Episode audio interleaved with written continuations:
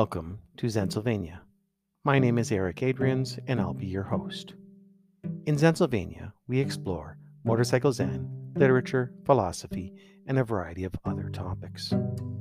I'm not an expert in any of these things. In fact, it would probably be a mistake for me to claim to be an expert in anything at all.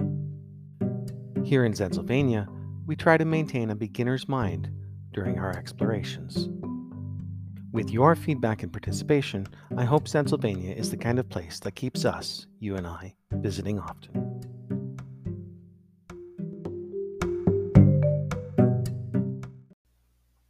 First, I want to say Happy New Year to you and welcome to the first Zensylvania podcast episode of 2024. If you've followed the podcast, you may be aware that a variety of separate demands on my time meant that last year's podcast schedule was very irregular and inconsistent. Happily, many of those distractions have settled down, and I'm hoping that we can get back to a much more reliable routine. Thank you for your patience and interest as we rode through that rough patch of road.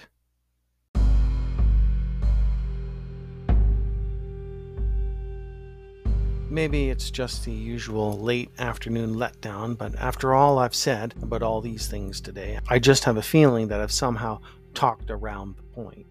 Some could ask, well, if I get around all those gumption traps, then will I have the thing licked? The answer, of course, is no. You still haven't got anything licked. You've got to live right, too. It's the way you live that predisposes you to avoid the traps and see the right facts. You want to know how to paint a perfect painting? It's easy. Make yourself perfect and then just paint naturally. That's the way all the experts do it. The making of a painting or the fixing of a motorcycle isn't separate from the rest of your existence. If you're a sloppy thinker, the six days of the week you aren't working on your machine, what trap avoidance, what gimmicks can make you all of a sudden sharp on the seventh?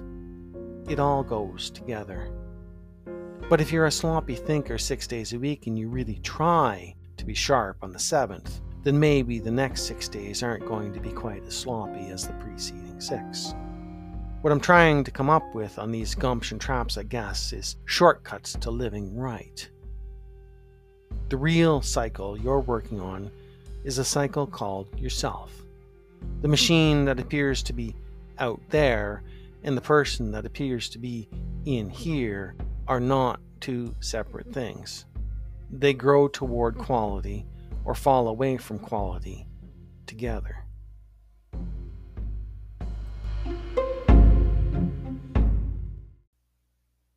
Using the arbitrary mm. changing of the calendar as a personal reset button, I'm back to work on a few projects, including the Zensylvania email inbox.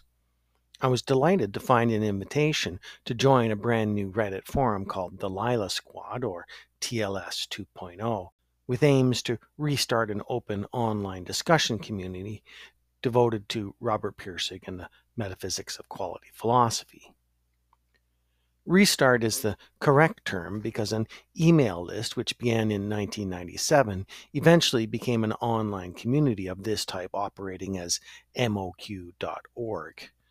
Actually, you can still find MOQ.org in a site called original.moq.org, where there are archival versions of some of those earlier conversations.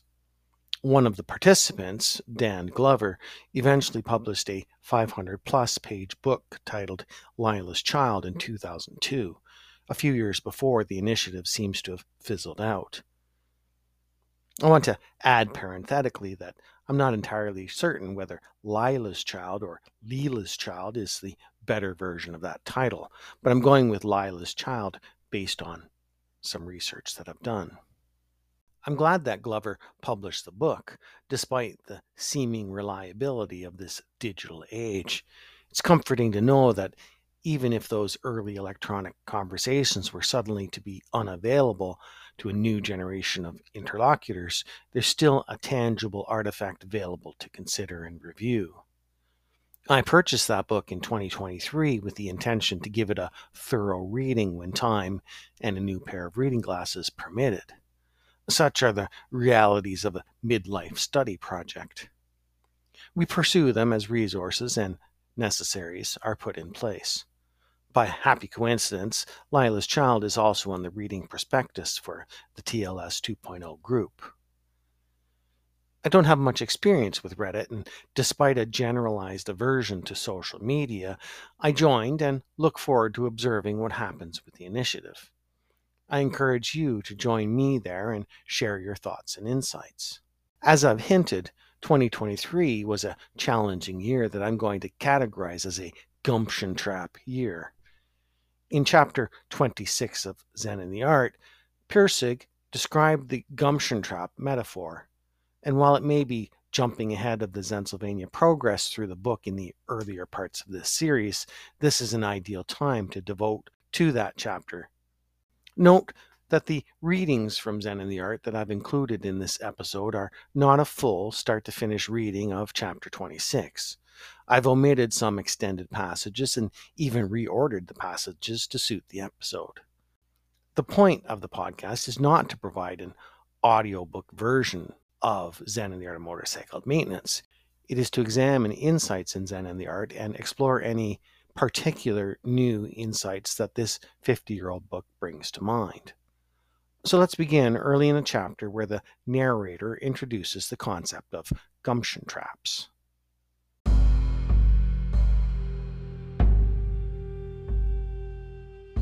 Zen and the Art of Motorcycle Maintenance, Chapter 26. A sensation of cold wakes me up. I see out the top of the sleeping bag that the sky is dark gray.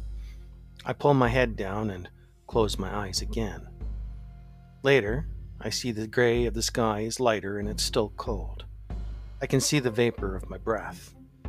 An alarmed thought that the gray is from rain clouds overhead wakes me up.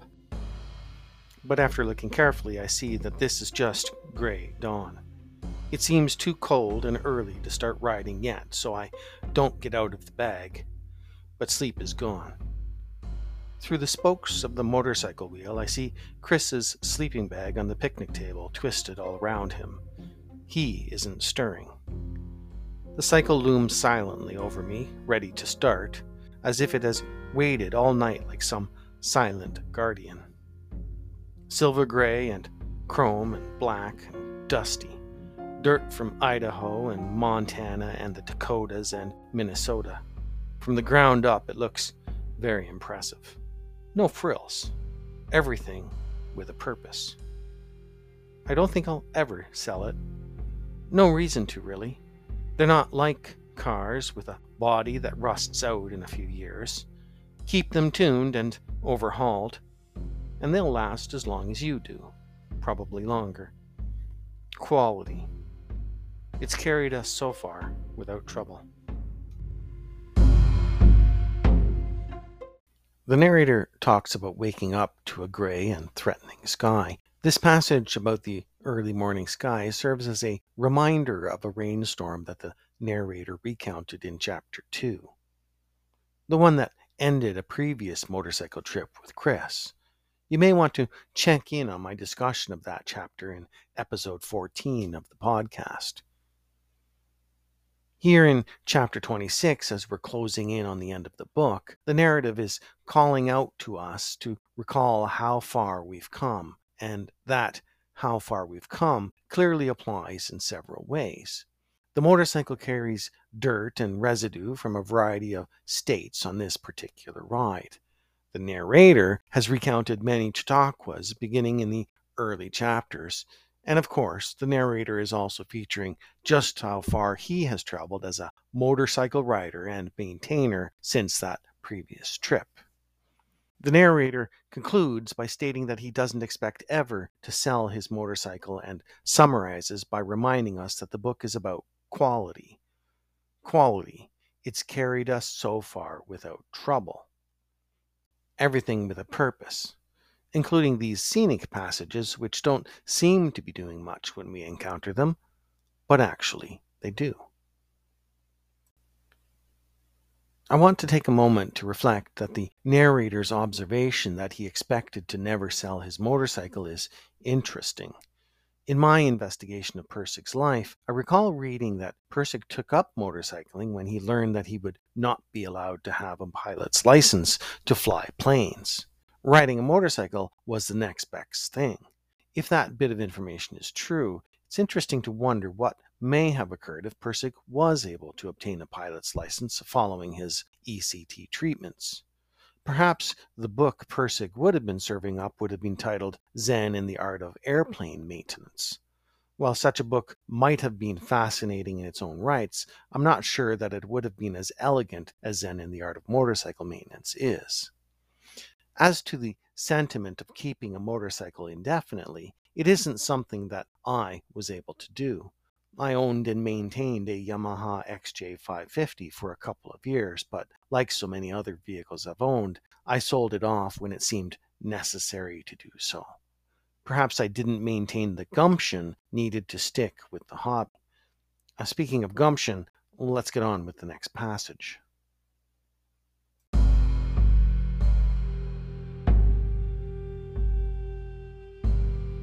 I like the word gumption because it's so homely and so forlorn and so out of style, looks as if it needs a friend and isn't likely to reject anyone who comes along.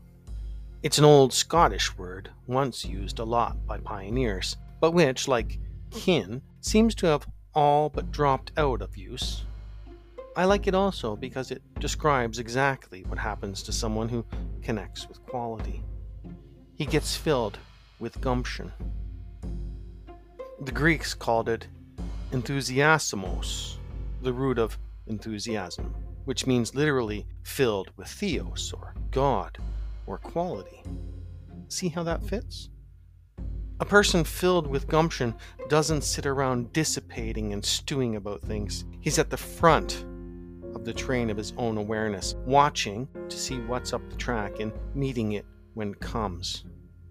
That's gumption.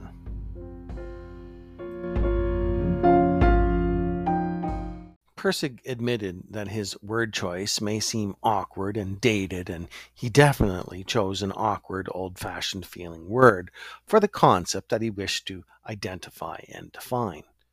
As explained by Pirsig, the word gumption has been tracked by etymologists to Scotland.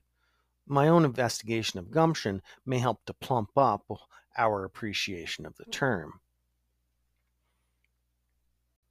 I want to offer some alternative terms that Pirsig may have chosen but ultimately didn't go with. For example, boldness, spunk, initiative, determination, eagerness, enthusiasm. Here in 2024, I want to say that the word that resonates most could be courage. The world has seen a lot of change that may have weakened our individual and collective courage a bit. The specifics for each of us may be highly particular and quaint to someone else. In my own case, events and circumstances of 2023 wore down my gumption. And maybe you've had similar times. Maybe 2020 or 2021 wore you down a little bit. Regardless of the individual circumstances, there have been plenty of opportunity for our individual and collective courage to have faltered. Politics, finances, technology, employment, social or family matters, health, environment, human rights, artificial intelligence, you choose. Perhaps because of the old timey and awkward sound of the word gumption, it's not a stressful or serious word like some of the synonyms that I mentioned earlier.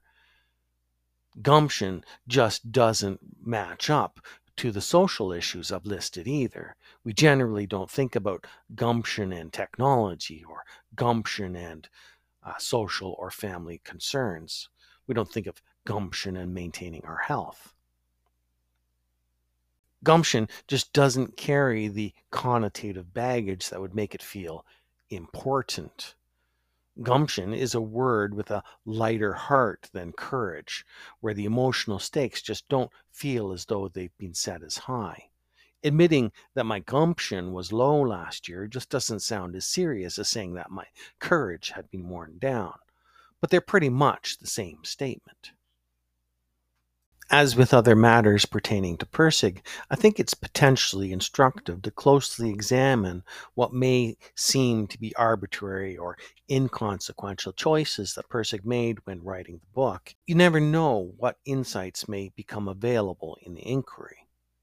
According to the website etymonline.com, the word gumption could be found in the Scottish language in the early 1700s with the meaning of common sense, shrewdness, acuteness of practical understanding.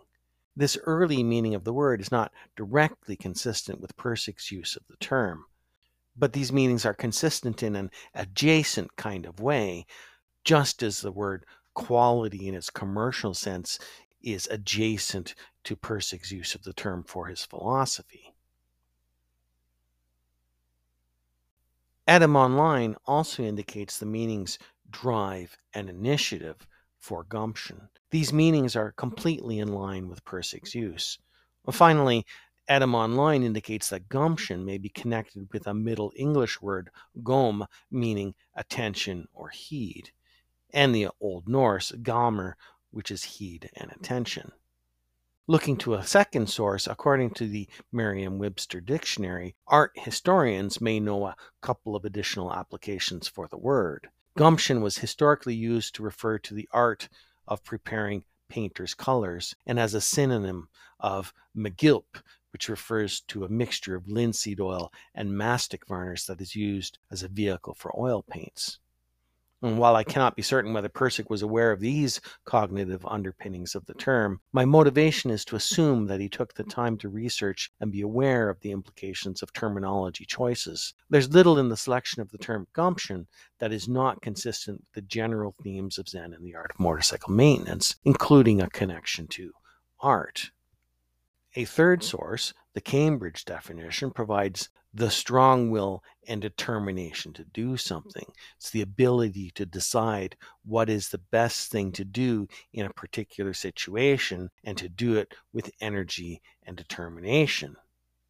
And here we can see what Pirsig has done in his selection of the term gumption is to choose a lighter hearted term to convey a perspective on experience and situations which trap or undermine our ability to decide what is the best thing to do in a particular situation and to do it with energy, conviction, and determination.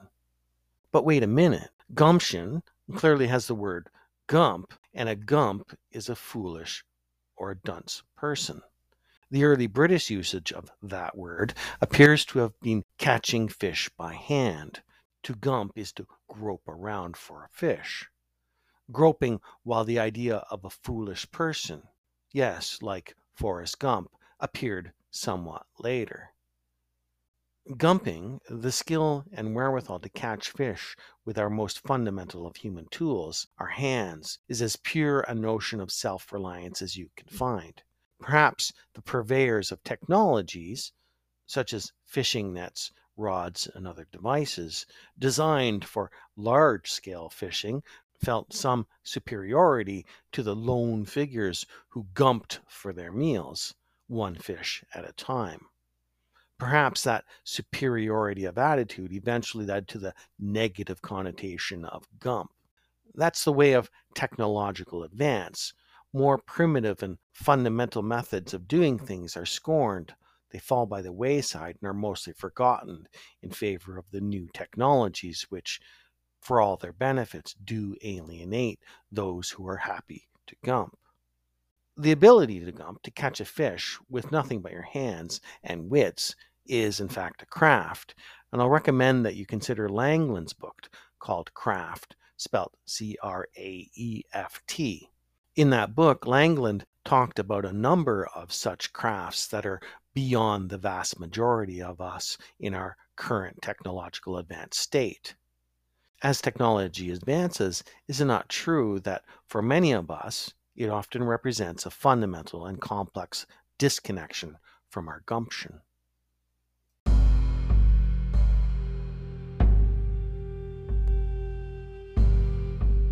The gumption filling process occurs when one is quiet long enough to see and hear and feel the real universe, not just one's own stale opinions about it, but it's nothing exotic. And that's why I like the word. You see it often in people who return from long, quiet fishing trips.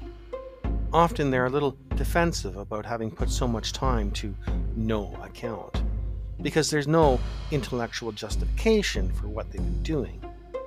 But the returned fisherman usually has a peculiar abundance of gumption, usually for the very same things he was sick to death of a few weeks before. He hasn't been wasting time. It's only our limited cultural viewpoint that makes it seem so. If you're going to repair a motorcycle, an adequate supply of gumption is the first and most important tool. If you haven't got that, you might as well gather up all the other tools and put them away because they won't do you any good. Gumption is the psychic gasoline that keeps the whole thing going. If you haven't got it, there's no way the motorcycle can possibly be fixed if you have got it and you know how to keep it, there's absolutely no way in this whole world that motorcycle can keep from getting fixed. It's bound to happen. Therefore, the first thing that must be monitored at all times and preserved before everything else is the gumption. This paramount importance of gumption solves the problem of format of this Chautauqua. The problem has been how to get off the generalities.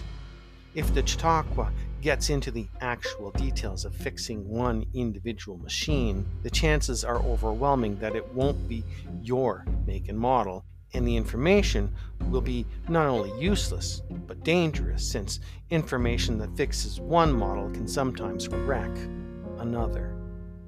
For detailed information of an objective sort, a separate shop manual for the specific make and model of machine must be used in addition, a general shop manual, such as Audel's Automotive Guide, fills in the gaps. But there's another kind of detail that no shop manual goes into, but that is common to all machines that can be given here. This is the detail of the quality relationship, the gumption relationship between the machine and the mechanic, which is just as intricate as the machine itself. Throughout the process of fixing the machine, things always come up low quality things from a dusted knuckle to an accidentally ruined, irreplaceable assembly. These drain off gumption, destroy enthusiasm, and leave you so discouraged you want to forget the whole business. I call these things gumption traps. There are hundreds of different kinds of gumption traps, maybe thousands, maybe millions. I have no way of knowing how many, I don't know. I know it seems as though I've stumbled onto every kind of gumption trap imaginable. What keeps me from thinking I've hit them all is that every job I discover more. Motorcycle maintenance gets frustrating, angering, infuriating. That's what makes it interesting.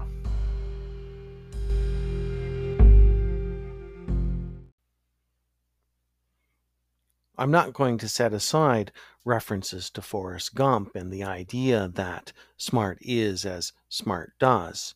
There's certainly very little coincidence that Forrest Gump in that movie became a fisherman, someone who catches fish and makes their own fortune by their own wits and learning. What was important to Pirsig in the early 1970s and what is important to us now, 50 years later, is not the specific combination of components that frame our gumption traps, but the mere fact that there are gumption traps and ways to avoid or defeat them. If you're hmm. facing a gumption trap, rest assured that whether it has been mild or intense, short in duration or long, that there are ways to beat that trap and get your gumption back. Again, politics, finances, technology, employment, health, environment, human rights, AI, you pick the particular concern. There are features of our complex and unreliable contemporary society which serve as a continuous or intermittent drain on our gumption. Zen in the Art is sometimes considered as an early example of the self help genre of contemporary literature For some, this carries something of a derogatory connotation, as though Hmm. self help is somehow undeserving of respect. I can't say that I'm empathetic with that position. While I'm well aware that some self help books are indeed highly questionable, that does not mean that self help isn't a noble and indeed vital thing. Pirsig was well aware that professionals, such as the mental health profession that he had dire experience of, often deserve as much questioning of their methods and advice as the self help shelves do. In my own experience, much of Stoic philosophy and indeed Zen is devoted to practical and effective tools for self maintenance. At one time, the professional mental health sector of the economy may have had some valid claim to objectivity when it comes to helping us deal with the gumption traps in our lives. However, as a 50 something year old adult, my own confidence in the objective problem solving part of that academic pursuit and the economy that follows is very low.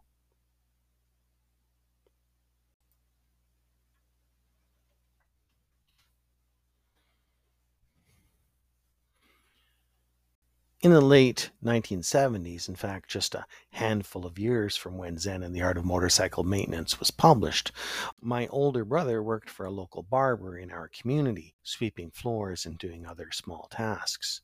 That barber was a British fellow who had a collection of old Andy Capp comic strip books in the shop.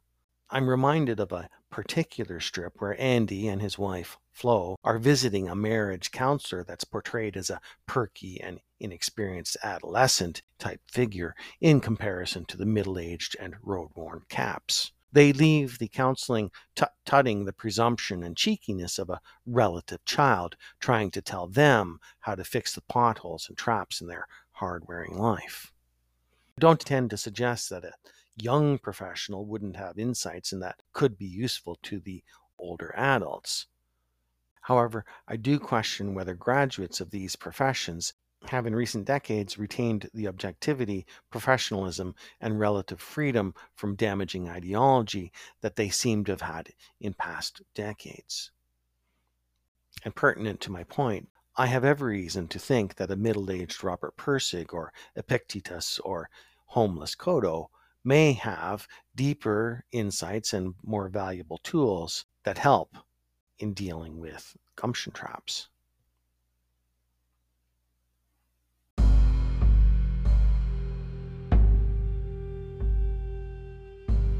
What I have in mind now is a catalog of gumption traps I have known. I want to start a whole new academic field, gumptionology, in which these hmm. traps are sorted, classified, structured into hierarchies, and interrelated for the Gumptionology 101, an examination of affective, cognitive, and psychomotor blocks in the perception of quality relationships. 3 CR 8 MWF. Good upbringing. It's a fixed commodity. From the lack of information about how one acquires this gumption, one might assume that a person without any gumption is a hopeless case. In non dualistic maintenance, gumption isn't a fixed commodity, it's variable, a reservoir of good spirits that can be added to or subtracted from. Since it's a result of the perception of quality, a gumption trap, consequently, can be defined as anything that causes one to lose sight of quality, and thus lose one's enthusiasm for what one is doing. As one might guess from a definition as broad as this, the field is enormous and only a beginning sketch can be attempted here. As far as I can see, there are two main types of gumption traps. The first type is those in which you are thrown off the quality track by conditions that arise from external circumstances, and I call these setbacks. The second type is traps in which you are thrown off the quality track by conditions that are primarily within yourself. These I don't have any generic name for. Hang ups, I suppose. I'll take up the externally caused setbacks first. The first time you do any major job, it seems as though the out of sequence reassembly setback is your biggest worry. This occurs usually at a time when you think you're almost done. After days of work, you finally have it all together except for What's this? A connecting rod bearing liner? How could you have left that out? Oh, Jesus, everything's got to come apart again. You can almost hear the gumption escaping.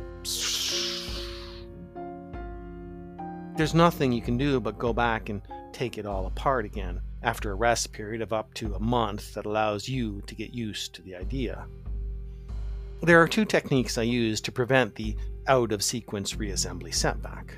I use them mainly when I'm getting into a complex assembly I don't know anything about. It should be inserted here parenthetically that there is a school of mechanical thought which says I shouldn't be getting into a complex assembly I don't know anything about. I should have training or leave the job to a specialist. That's a self serving school of mechanical eliteness I'd like to see wiped out. That was a specialist who broke the fins on this machine. I've edited manuals written to train specialists for IBM, and what they know when they're done isn't that great you're at a disadvantage the first time around, and it may cost you a little more because of parts you accidentally damage, and it will almost undoubtedly take a lot more time. But the next time round, you're way ahead of the specialist. You, with gumption, have learned the assembly the hard way, and you have a whole set of good feelings about it that he's unlikely to have. Anyway, the first technique for preventing the out of sequence reassembly gumption trap is a notebook in which I write down the order of disassembly and note anything unusual that might give trouble in a reassembly later on. This notebook gets plenty grease smeared and ugly, but a number of times one or two words in it that didn't seem important when written down have prevented damage and saved hours of work. The notes should pay special attention to left hand and right hand and up and down orientation of parts, and color coding and positions of wires. If incidental parts look worn or damaged or loose, this is the time to note it so that you can make all your parts purchases at the same time. The second technique for preventing the out of sequence reassembly gumption trap is newspapers opened out on the floor of the garage on which all the parts are laid left to right and top to bottom in the order in which you read a page. That way, when you put it back together in reverse order, the little screws and washers and pins that can be easily overlooked are brought to your attention as you need them. Even with all these precautions, however, out of sequence reassembly sometimes occur, and when they do, you've got to watch the gumption. Watch out for gumption desperation, in which you hurry up wildly in an effort to restore gumption by making up for lost time. That just creates more mistakes. When you first see that you have to go back and take it apart all over again, it's definitely time for that long break. It's important to distinguish from these reassemblies that were out of sequence because you lacked certain information. Frequently, the whole reassembly process becomes a cut and try technique in which you have to take it apart to make a change and then put it together again and see if the change works. If it doesn't work, that isn't a setback because the information gained is a real progress. But if you've made just a plain old dumb mistake in reassembly, some gumption can still be salvaged by the knowledge that the second disassembly and reassembly is likely to go much faster than the first one. You've unconsciously memorized all sorts of things you won't have to relearn. And pertinent to Pirsig's themes, earlier in Zen and the Art, the narrator explained to his writing companions that he put an end to Chris, his son's, visits with healthcare professionals because he didn't feel that they were in a position to help Chris. He didn't feel that they had the deep understanding and capacity to give help the way that kin, another old timey word that Pirsig used, could. He felt that self help and the homegrown gumption of kin was what was actually needed. And while I'm loath to repeat the obvious, in this chapter we have a line which serves as a signpost for the entire book. The real cycle you're working on is a cycle called yourself. Pirsig trusted you, the reader, to apply the underlying principles he explained via the specifics of motorcycle maintenance to the specifics of the make and model of life situation, as it were, that you may be concerned with. When it comes to politics, finances, technology, career, social or family matters, health, environment, human rights, AI, or indeed the maintenance of your prized home or vehicle. Do you think you are better off placing your trust and welfare in the hands of professionals, or are you better off building your own gumption and efficacy? Do you care, that is, develop a quality relationship with the make and model of your mm-hmm. concerns? How many times have you wandered into any professional environment to find the kind of professionals that the narrator encountered in that motorcycle shop that slopped around, listened to some mm-hmm. tunes, and misdiagnosed and mishandled the narrator's concerns right up to the point of breaking the cooling fins off of his prized motor? Do you let their counterparts in parts of your life that are important to you? If one kind of professional can smash the cooling fins off your motor, what can an incompetent professional do to your health, career, finances, or home? In the comic book that I referenced, Andy and Flo Capp understand at a fundamental level that some crisp and clever professional may well be studied up on all the latest information without actually having a clue how to effectively apply that information to their decades old relationship. Pirsig's narrator wasn't about to leave the psychologists to metaphorically smash the cooling fins from his son's being. It is possible that professionals in any given field that you may encounter will have tremendous knowledge and technical competence. It is equally probable that many will not. Some may have tremendous knowledge but little technical competence. Some may be missing knowledge but have terrific competence. Regardless of these situations, what a professional cannot have is a greater stake in what is yours. Pirsig's suggestion is that this difference should lead to a greater care on your part for what is yours. And even if you make more mistakes and take longer to maintain what is yours, that is, your life, your cycle, engaging with that responsibility will increase your gumption, your enthusiasm for what is yours. That is the quality relationship. What Pirsig would like to see on a course calendar as gumptionology is how to deal with the things that diminish our enthusiasm for our own lives, how to anticipate, recognize, prevent, and deal with the disappointments, frustrations, mistakes, setbacks, hang ups of our own and others' making that are, if we're frank about these things, inevitable. This is a question, a central question of the book. Do you engage the technologies and information available in our ever more complicated times by maintaining your gumption or do you give up that commitment to self reliance and individual sovereignty and mm-hmm. join the others in defeated, gridlocked funeral processions that shuffle back and forth but ultimately go nowhere? I think we're going to hold it here for this episode and return next time to continue and perhaps conclude our look at gumption traps. I hope some of my musings give you motivation to both evaluate Pirsig's writing style and system of thought, as well as address any gumption traps you may encounter in times to come.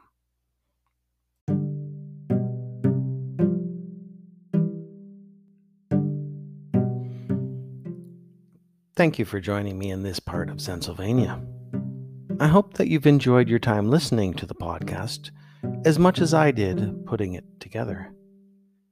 You can find text versions of Zensylvania stories and essays at www.zensylvania.com. That's www.zensylvania.com.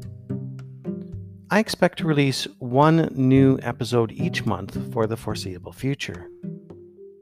If you like the content you've heard so far, please subscribe, tell your friends, and leave a review wherever you listen to podcasts. I'd also love to hear your thoughts. My email address is Zensylvaniapodcast at gmail.com, or you may wish to use the link in the episode description box to leave a voice message, which we might then use in this or a future episode. If you'd like to support the Zensylvania podcast, you can find us on Patreon. Thank you again for joining me in Zensylvania. It's a state of mind.